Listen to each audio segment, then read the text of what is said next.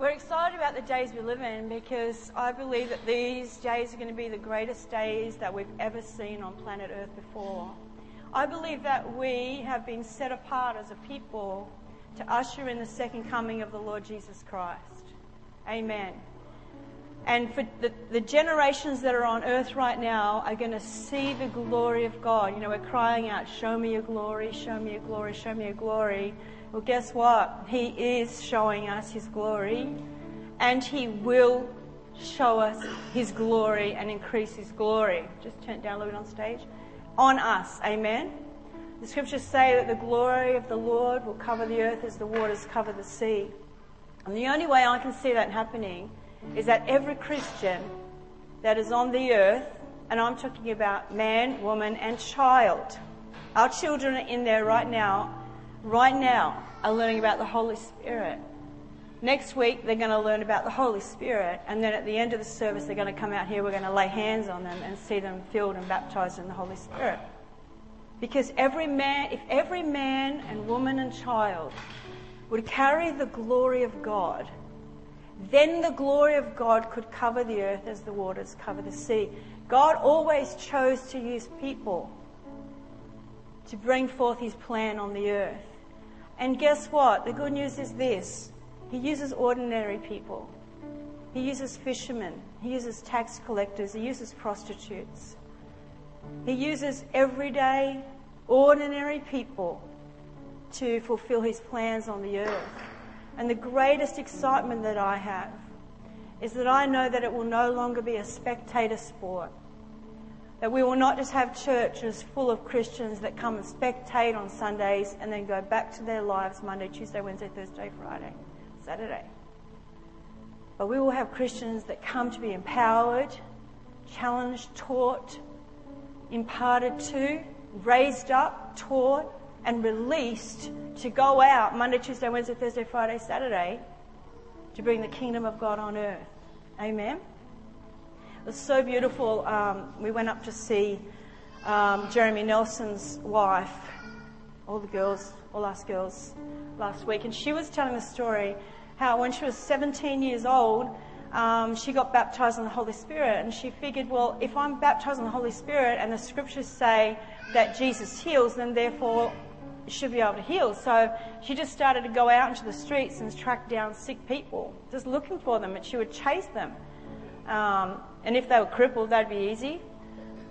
and uh, chase down that wheelchair. And she would pray for people at 17 years of age, and people would begin to get healed. And she, this is good, so she just, you know, it kept growing in her. She got to a point where God just, you know, began to tell her where to go and who to pray for. And this morning, uh, the Lord had told her to go to this certain supermarket. I think it was called Merv's. Go to Merv's supermarket and um, there's a lady that's going to be there and I'm going to heal her today. So she rang a girlfriend up really excited, let's go down to Merv's. And off they went down to Merv's, her and her little girlfriend, all excited because God was going to heal someone. And out walked this lady in a, with a walker. And um, they ran up to her and said, Oh, you know, you don't look too well, you know. What's wrong with you? She said, I've had cerebral palsy since I was born. I have no feeling down this side, down my leg. My elbow is dislocated, my knees foot the other way, my hip is disjointed, um, and I can't see. I can only see figures and things like that. I'm just almost blind. And so she said, Oh, wow, we believe God can heal you. I mean, if that was me, cerebral palsy, I'd go, next. You know, any headaches in the room? You know, sore toes, anything like that. Um, cerebral palsy, let's start there. Woo, yeah. And uh, so anyway, so they're just excited kids. They started to pray for her, and the lady, you know, started to feel heat go down her body, and then she got really emotional because she's, she had never felt touch on her skin on this side of her body, and she said, "I can feel you touching me. I can feel you touching me." She got feeling back, then an elbow went in, knee turned around, hip popped in, and she's just amazed and they just said, okay, let's go for the eyes. And so they, they prayed for her eyes. I think that, you know, I can't even remember exactly the amount of times. It was four or five times they prayed for eyes. Pray for eyes. Is that better? I can see a little bit. Is that, pray again. Can I see, see a little bit better? Pray again. You know, I would give up after the first time too. I would just go, oh well, God will heal you gradually at home. you know, make some excuse like you do, uh, embarrassed. Uh, but, you know, they just kept praying. So we're going to stay here until your eyes get opened. And the, then the lady just screams out, I've got 2020 vision! And was so excited. And then these two little girls said to her, you know, the only thing that you need to do now is something you've never done in your whole life. You know, they always say, do something that you couldn't do before. And so they said to her, have you ever run in your whole life? She said, I've never run. Even as a child, I had cerebral palsy as a baby. I've never run. Um, they said, let's go for a run. And so she said, I'm scared. They said, we'll run with you. And they got one each side of her and they ran up the street giggling their heads off. And she was completely and utterly healed. And I mean, and, and we just go, oh, isn't that wonderful? That only happens in America. Uh, only happens in India, you know. But I've got news for you. It's going to happen in Australia. Amen. It's going to happen in Australia, and it's not so much going to be from the pulpit anymore. It's going to be you people out in the streets doing the work in the ministry of the Lord. And so to do that, we need to be hearing God. We need to be hearing God and saying, God, well, okay, how do we get from here to there? It's okay to say, go and heal the sick. I mean, even I, uh, just and, you know, just, yeah, sure, I've tried that and didn't work. So, but God is teaching us, amen? Like a father teaches his children, God is teaching us how do we do this stuff and how do we get it released? And uh, I, I, I've, it's in my heart right now, and God is revealing to me, and it's always been preached that there's a price to pay.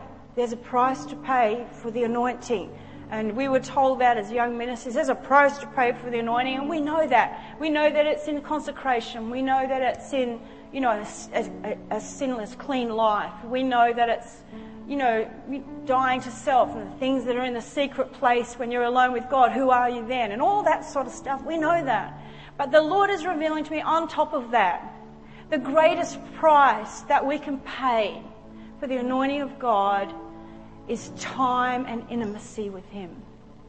I have never seen anyone that does anything of significance ever on this earth that does not have an intimate relationship with Jesus Christ and with the Father God. You see, even the disciples, they said they were doing these amazing things, turning the known world upside down, and all the Pharisees could say is, it's obvious these men have been with Jesus. They've been with Jesus. And I think that's the only price that we don't pay as a Western culture.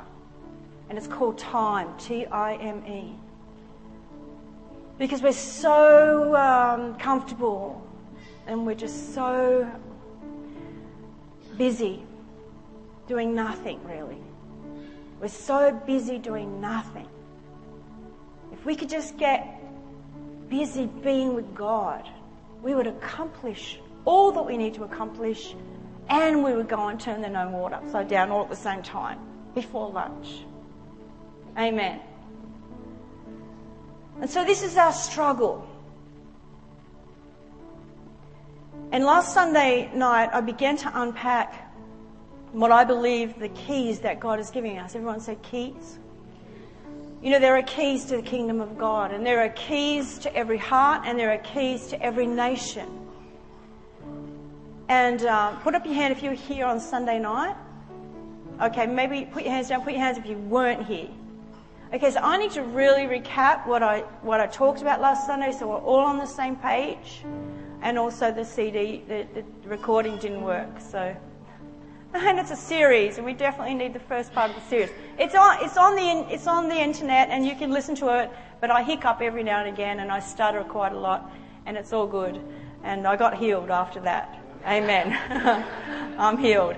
Um, yeah. So, so last Sunday night I began to touch on what I believe God is saying to us as a nation. How do we get this intimacy? If intimacy is the key, if intimacy is the price that we pay to carry the anointing, to lay hands on the sick and see them recover, to save the lost, to turn the known world upside down, how do we get that intimacy? And if we aren't getting it, what is the blockage that's stopping us getting it? Because God certainly wants to have intimacy with us, and we certainly want to have intimacy with Him. Is that right? But what is stopping us? And I talked about in, in the nations of the earth how there are strongholds over certain nations. And the scriptures tell us that, and I, I, could go into a teaching on that, but we won't go there today. You know, Daniel, when he was praying, you know, and the, the, angel of the Lord said, I tried to get to you, but the prince of Persia stopped me. The prince of Persia was the stronghold over that nation, the strong man over that nation, and uh, it took 15 days for him to get through to Daniel. There are strongholds over nations, amen. And I mentioned last week that, you know, if you look at other countries, say America, you would know the stronghold is probably pride over that nation. Um, and that, you know, there are positive aspect, aspects to that and negative aspects to that. Uh, the stronghold over a lot of Southeast Asia would be idolatry and poverty. Idolatry, which results in poverty. Amen. And, and so on and so forth. So over Australia, the stronghold that we have over Australia is rejection. And I explained that that comes from our roots. That comes from the way that this country was established. Who knows that roots are very, very, very important? They're very important and they mean things. And so when we were placed in this nation, or, or the, the white population came to this nation, um, they came and were actually sent here as outcasts, as rejects, and, and they were basically, you know, they were sent here with not enough food to survive, with not enough things to survive with. And, and actually, you know, England, who sent the convicts here, basically thought, we'll just send them to that island until they die. And they've only got enough supplies to last a certain amount of time, and then we can just wipe them out, you know. Uh, but the good old Aussie spirit rose up, and the good old Aussie spirit said, We shall not die, you know. Um, the good Aussie battler was born, and the Aussie battler began to fight, and the Aussie battler survived. Amen. To this day, the Aussie battler survives by battling. And, uh, and of course, the Aboriginals that were here and my forefathers were slaughtered, and so there's a whole bunch of rejection and pain and stuff that goes with that.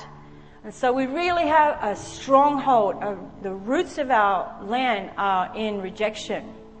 And therefore, you know, as we begin to rise up as Christians and we come into the family of God and we say, you know, God loves you, la la la la la. But there's always that place in us that really can't accept that. You know, even as brothers and sisters, you know, if I said to you today, you know, I just, I really love you, Bridget. And you go, mm, that's really nice, Pastor Lee, but deep down inside your heart goes, yeah, but if you really knew me, you wouldn't love me so much. Because we don't like ourselves very much. We're, we're a gentle, kind people, but we're really, really, really insecure. And so we, we have this thing where we just, you know, kind of hold people in a safe place, not too close, uh, not going to open up too much because I might get hurt. There's always the fear of being hurt, the fear of being rejected, and so we can close off a whole bunch. Anybody feel like that at times, or is it just me? Um, but James 14:18, and we we won't put these scriptures up just for time because I'm just going to skim through. I will not leave you as orphans. I will come to you. I will not leave you as orphans. This, this rejection, I believe, has taken on a spirit that the Lord revealed to me in the last couple of weeks is an orphan spirit. It's like we feel like we're orphans, like we never fit, like we never belong, you know, like there's just no place for us to be. God is a father, amen? And He wants us to understand that we're not orphans, that we're not rejects, that we haven't been cast away, that we haven't been rejected, but God is our Father. And God so loved the world that He gave His only Son, that we might become sons and daughters of God. Amen. In Galatians 4, it says this 4 to 7 But when the time had fully come, God sent his Son, born of a woman, born under law, to redeem those under law, that we might receive the full rights of sons. Because you are sons, and I said last week, sons as daughters, so we just interpret it that way. Because you are sons and daughters, God sent the Spirit of His Son into our hearts, the Spirit who calls out, Abba, Father. So you are no longer a slave, but a son. And since you are a son, God has made you an heir. Inside of us is the Spirit of Jesus, is that right? If you're born again today, did you receive Jesus inside of you? Amen. Does Jesus live on the inside of you? Does He cry out from inside of you? Here it says here that the Spirit, the Spirit calls out inside of us. And it calls out Abba Father. And Abba translated is Daddy. And so Jesus Christ, the Holy Spirit, everything inside of us is trying to cry out in an intimate way to our Father, trying to cry out, Abba, Father, Daddy, Father. But everything inside of us, because of the rejection of our nation, pushes that down. I can't call God Daddy. I can't be that close to God. If I call Him that, He's going to cast me away. And I, you know, and all these things are wrong with me. And how can I go to God and call Him Daddy when all these things are wrong with me? I don't even like myself. I don't even want to look in the mirror. I don't like the way I talk, the way I walk. I'm too fat, too skinny. I'm this, I'm that. I'm not smart enough. I'm too smart. You know, and we go through all this rejection thing instead of crying out, Abba, Father. And Jesus so wants to cry out to our Father from within us. Our spirits are groaning, wanting to release those words, but they get stuck here. We want to go, Abba, Father, Daddy, my daddy, my daddy. We want to belong. Everybody wants to belong. Everybody needs to belong. We were created to belong. In the garden, when God created us, we walked with Him, we talked with Him daily. We abided with Him. He was with us. We belonged. We belonged. We were made to belong. And when man sinned, we were separated from God, and all of a sudden we didn't belong anymore. We're just wandering, we're lost, we're searching. What are we searching for? What do we search for our whole lives? We're searching for our Father. We're asking that our Father will adopt us back into His family, the family that we lost back in the garden, the place where we belonged, the Father who gives us identity and meaning and, and life and, and throws away all of our rejection and breaks through. Amen. Amen. We've been separated from God's fathering and this, this was a plan. This was a plan that Satan had because he, he hated it. Can you imagine how he felt? He was close to God in heaven. He was right there with God in heaven. And he didn't want to just be an angel. He wanted to be special to God. He wanted to be, you know, created like us. To be a child of God, to be a son of God. And he got angry and he got jealous and he got prideful and he rose up and he challenged God that he was as good as God and he was cast to the earth. And then along comes this creation. And what does God say? And God says, after He creates woman, this is the crown of all creation.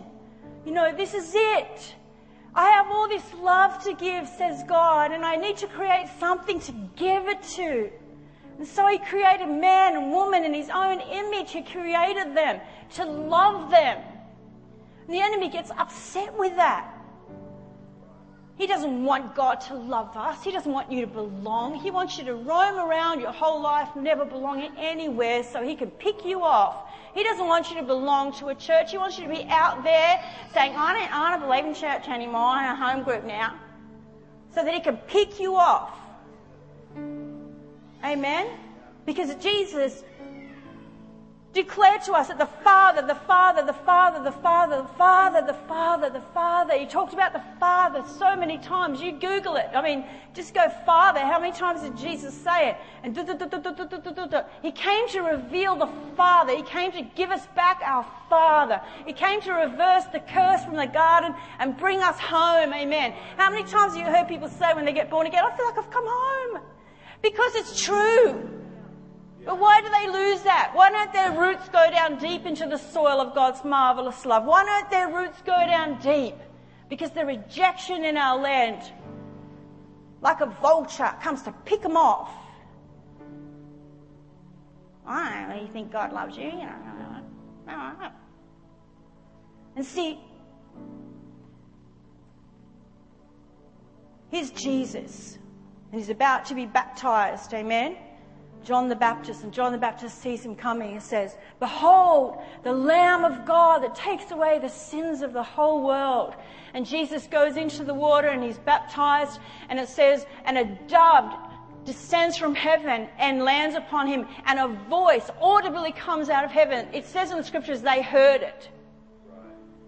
And he says, This is my son. Behold, everybody listen. This is my son. Today I am declaring that I am reinstating myself as father. This is my son in whom I am well pleased. Listen to him. Listen to him. If you listen to him, you understand that you are my children. If you listen to him, you understand that I am your father. He was reinstating the fatherhood of God again on the earth. He was making a way for us. As Daniel said, he was ripping the temple curtain in two and declaring that I have come to be a father to all, amen, through the death of my son, Jesus Christ. And so immediately after this, Immediately after this, Jesus is taken into the wilderness. And in the wilderness, there is Satan. 40 days in the wilderness, and Satan comes to tempt him. And you know the very, very first thing that Satan says to him? And we miss this sometimes because we think about, you know, turn the rock to bread, do this, do that, do that. But the very first thing he says to him, if if you are the Son of God, if you are the Son, if He really is a Father, if you are the Son of God, and you know the minute we get born again, the devil comes to us with the same thing because he wants to break down that fatherhood of God. He wants to smash it in your mind that you would ever dare think that God could be your father. And when you're born again, he'll come to you straight away and say, if you are the son of God, if you are the daughter of God, then do this, do that, do that, do this and prove it. Go heal the sick, prove it. And then you can't heal the sick, it doesn't work and you don't feel like See, God doesn't want us to go and heal the sick so that we can prove to Him that we're anything so we can get brownie points, so we can stand up and share a testimony so everybody thinks we're great. Our rejection would want us to do that. That's why He needs to heal it. Amen. God wants to heal the sick because He wants His children to know that they're His children too. Same as us. Amen. So since the beginning of time, Satan's been trying to destroy this, this idea that God's Father and you are a child, you are a daughter and a son of the living God. Amen. And so God says that He has adopted us back into His family. And I want you to understand before we go on that when we think of adoption, we think that you're not part of the family at all, never were, and then you get adopted because you're a reject, an outcast, and nobody wants you, no one loves you, so your might will come live with this family. That's our idea of adoption in our Western culture. That is not the idea of adoption in the Bible. The idea of adoption in the Bible is that you belong, you strayed, and you're adopted back in. You belong, you strayed, and you're adopted back in. And I explained on Sunday night the story of the prodigal son. I'm going to go into that in this series. I want to go deeper into that story of the prodigal son, but that is an example of that kind of adoption where the son said, I want my inheritance.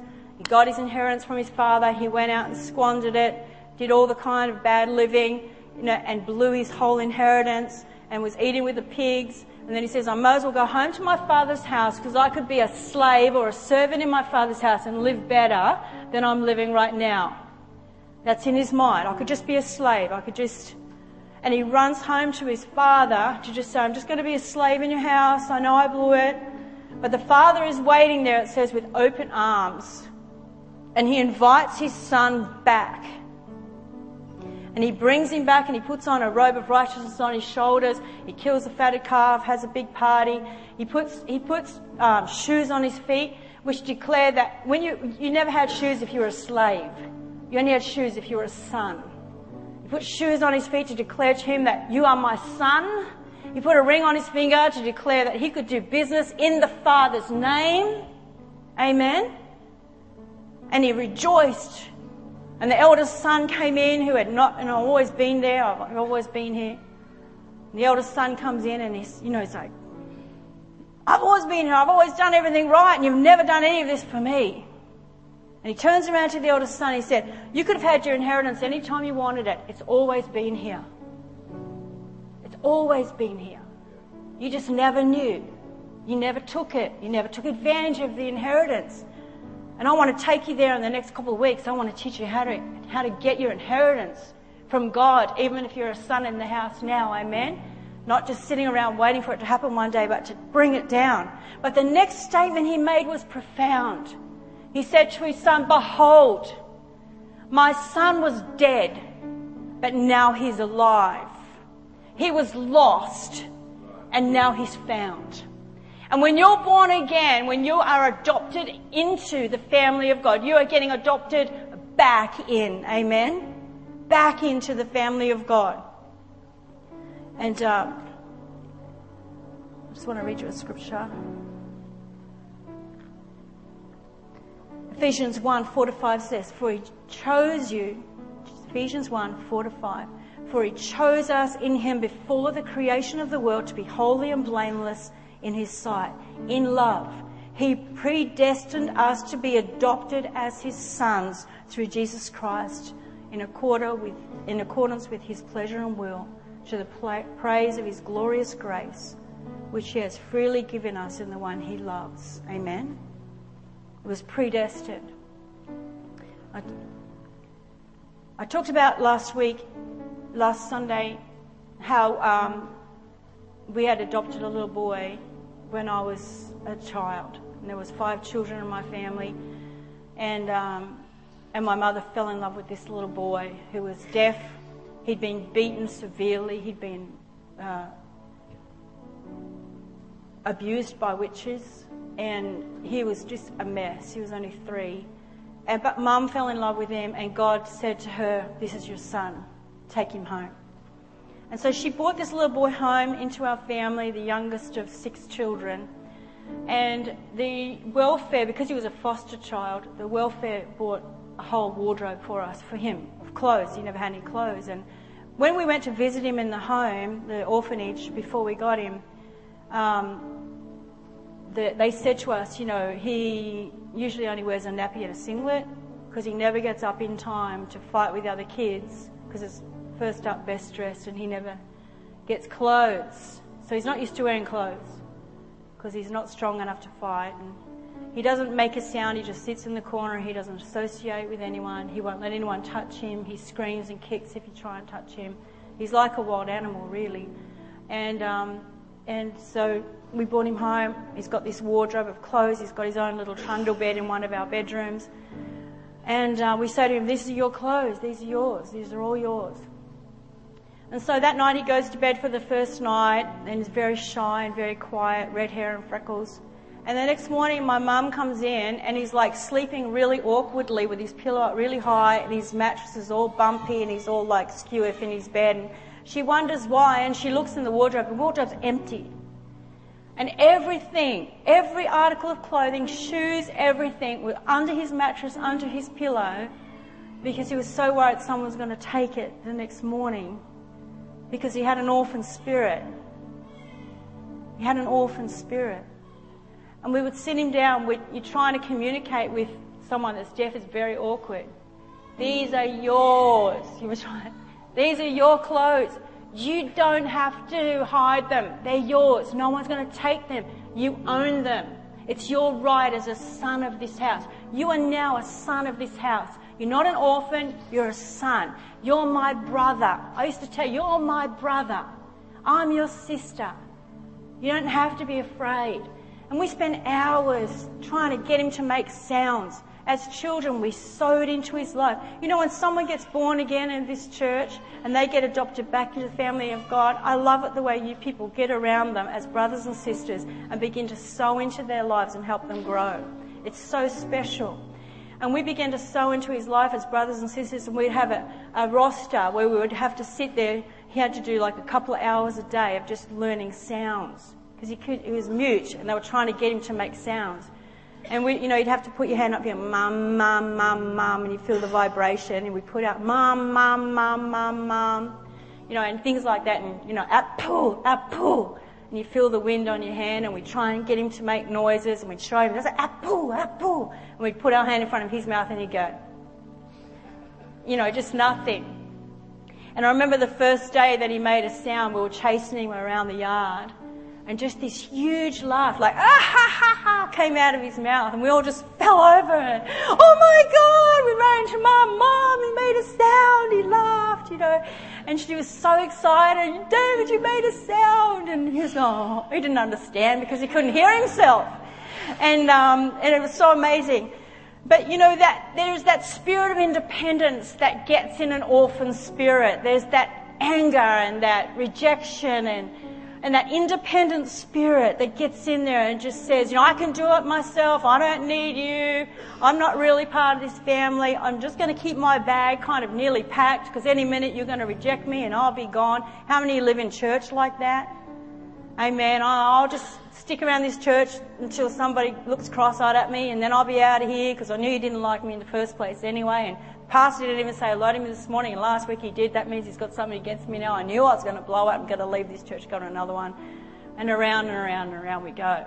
And he was like that. No matter what we did, we could not convince him. We couldn't convince him that we loved him, that he was our brother. My mother would say, You are my son, you're my son, you're my son. But he just couldn't get it through his head. You know what I mean? And the very first words that he, that he said were, he dropped an egg on the floor and my sister said to him, pick it up. And he looked at her and he said, you'll pick it up. Like that. And they were his first words. And, and, um, it was that independent spirit saying, I'm going to get out and I'm going to tell you like what I think about you. And, uh, it was a, he- it was a heck of a time raising that kid. And he took his hearing aids out and he threw them down drains because he didn't like wearing them. We had to fish them out of the drain and, and, you know, all this stuff. He, it was a heck of a time. But I'm telling you, it took about three years before he would sleep without, without shoes on. Because he had to have his shoes on or they were going to be stolen. It took ages before he'd go to bed without his pockets full of peas. Peas. He'd get them off the table and put them in his pockets so he could have them later. and uh, it's that orphan spirit, amen. Heidi Baker runs an orphanage in Africa and she said that when the kids come in, and um, they're orphans. And they're filthy. They stink. They come off the street. She she can take one at a time or two at a time into her home, and she takes them in. and She says, "Go and have a bath. First thing, go have a bath. You stink." So they go in and they have a bath. She said every time, without fail, she would go in there and they would have stolen the soap. Every time. She laughs to herself. She smiles to herself. Oh, here we go.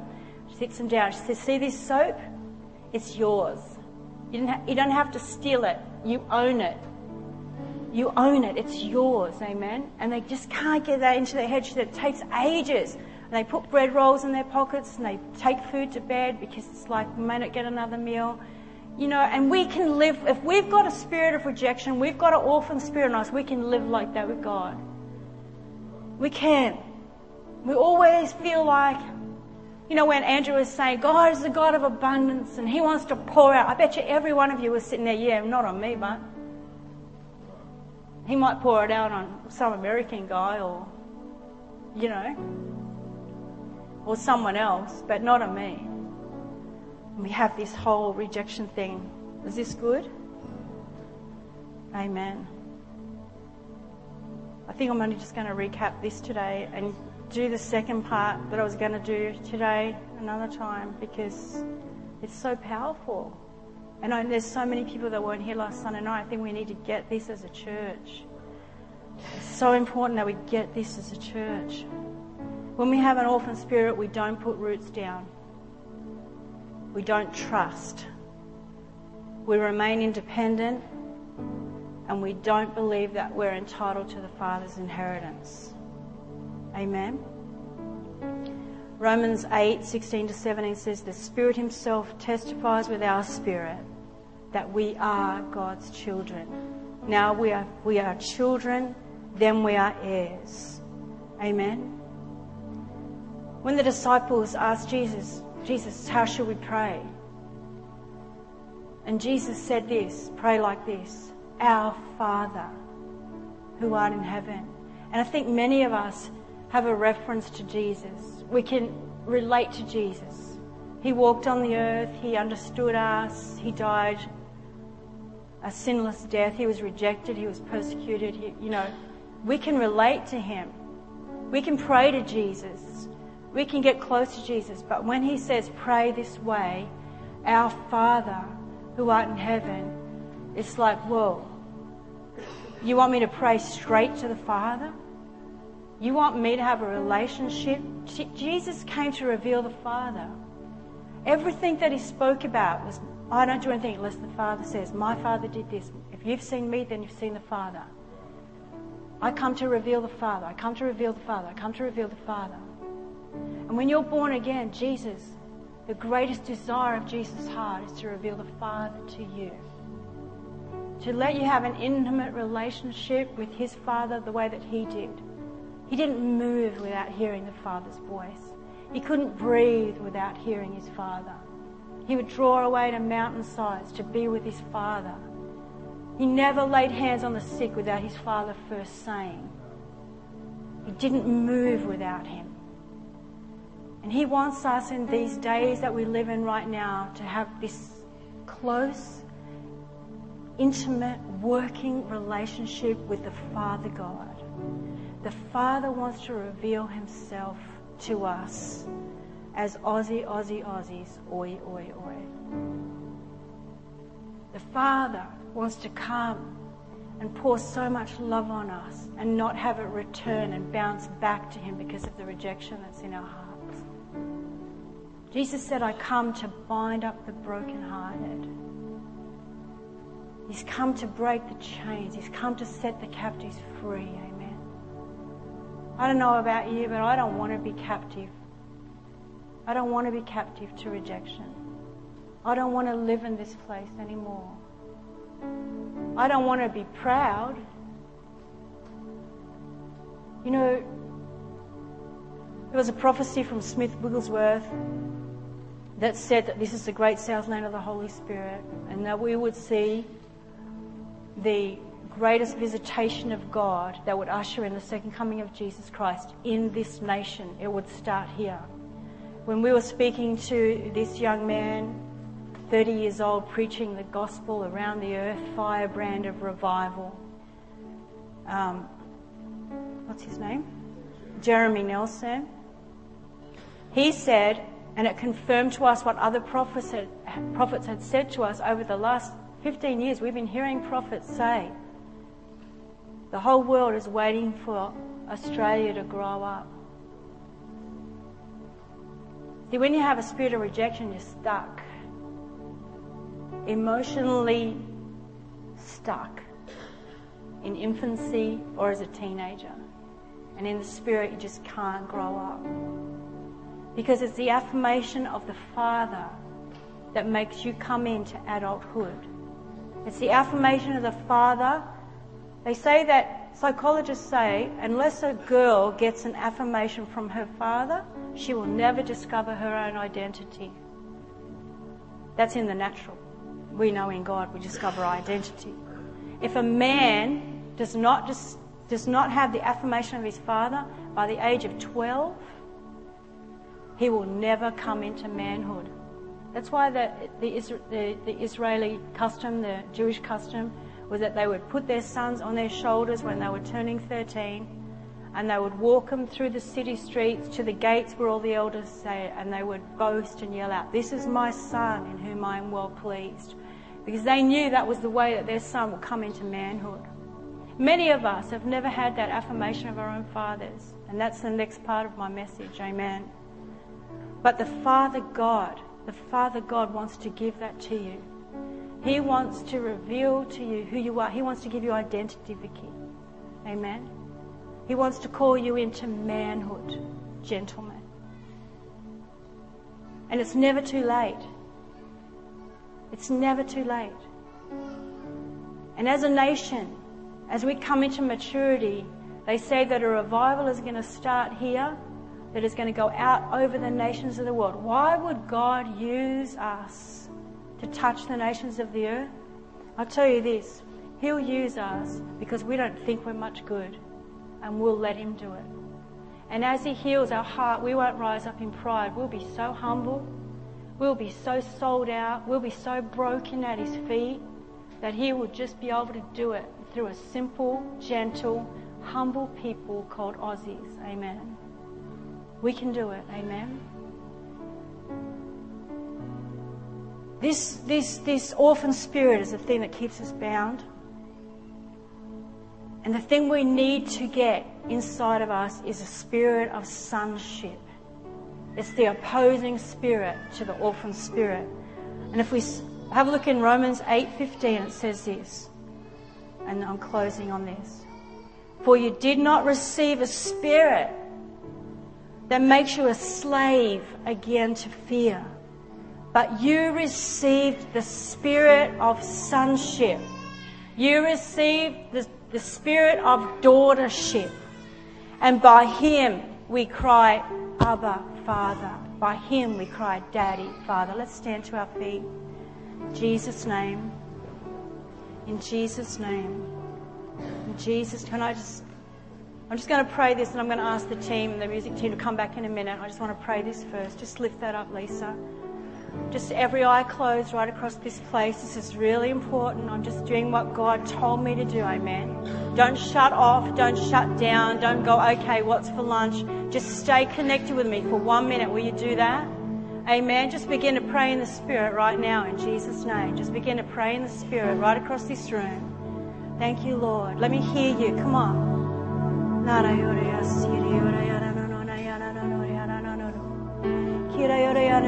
Just open up your spirit to God right now. If you, if you can't pray in the spirit, just say Jesus, Jesus, Jesus. You're opening up your heart to God. That's what you're doing. Amen.